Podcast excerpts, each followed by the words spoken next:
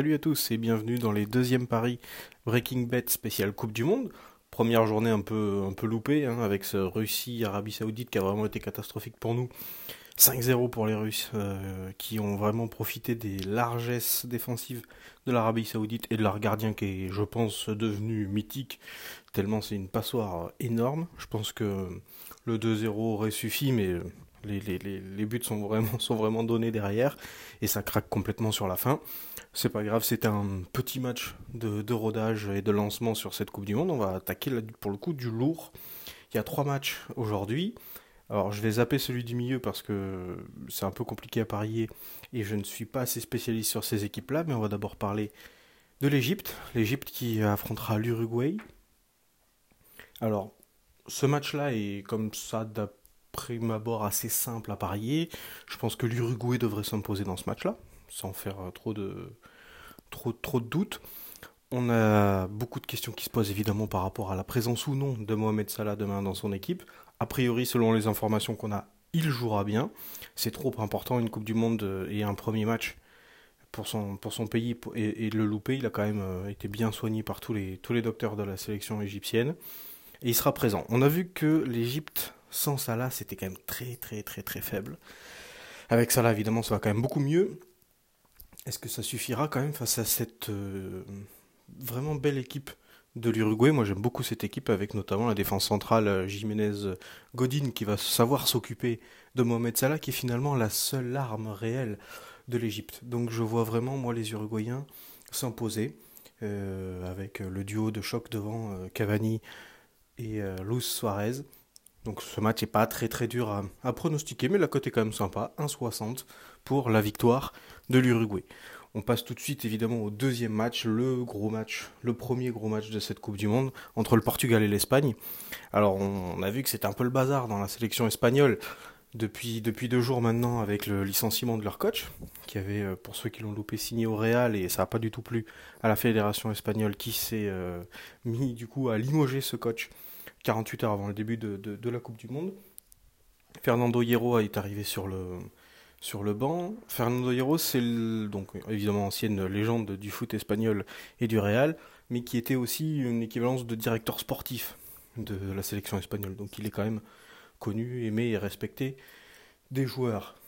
Moi, je pense quand même que hum, cette équipe d'Espagne, ça leur a fait un petit coup, mais ça reste des gros professionnels vraiment des gros gros professionnels.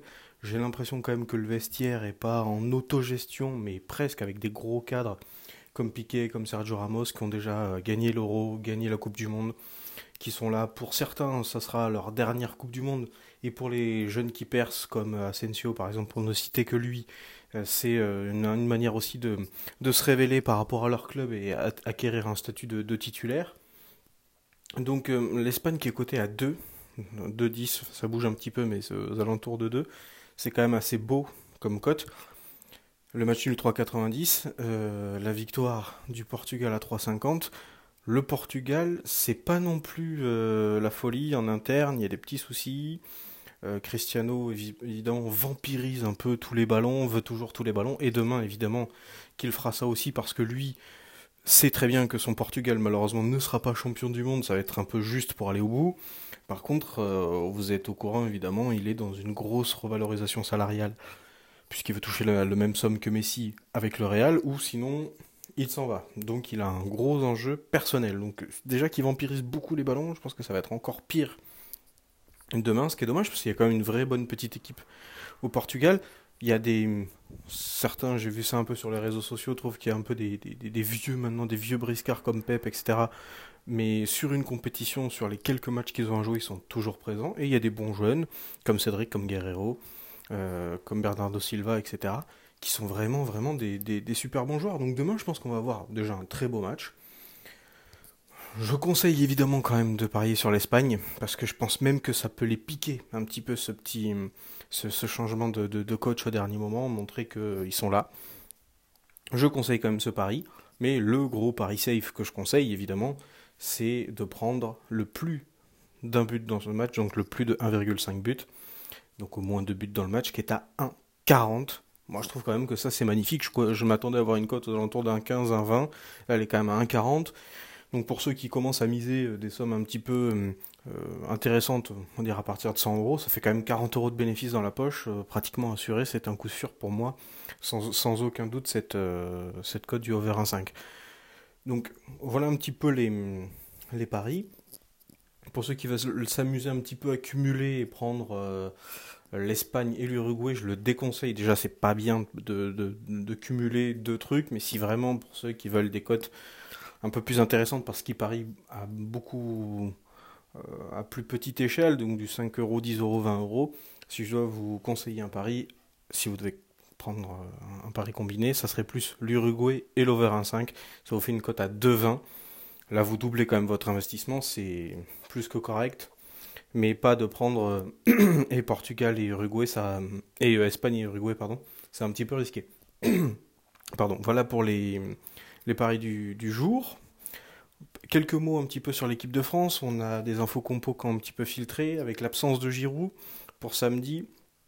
On va s'orienter très certainement vers un Dembélé, Mbappé, Griezmann euh, comme trio offensif pour donner à la fois et de la longueur et de la profondeur dans le jeu, dans le jeu des Bleus. Et euh, évidemment, les latéraux, c'est la petite euh, sur, demi-surprise parce que les autres sont, sont, blessés. Ça serait Pavard qui serait titulaire avec Lucas Hernandez. Donc pas de Sidibé et pas de, Mendy qui sont euh, pour l'un et l'autre un petit peu euh, en balotage au niveau de leurs blessures. On est sur un premier match. Euh, Didier Deschamps, visiblement, va avoir toutes ses forces vives. Et en plus, comme ils n'ont pas déçu dans les matchs de préparation, il, il, décide de les aligner. Je pense que c'est une bonne décision. Donc ça, c'est juste une petite, une petite information supplémentaire avant qu'on parle du match des Bleus, dont on parlera dès demain. Voilà, je vous souhaite bon pari et à demain.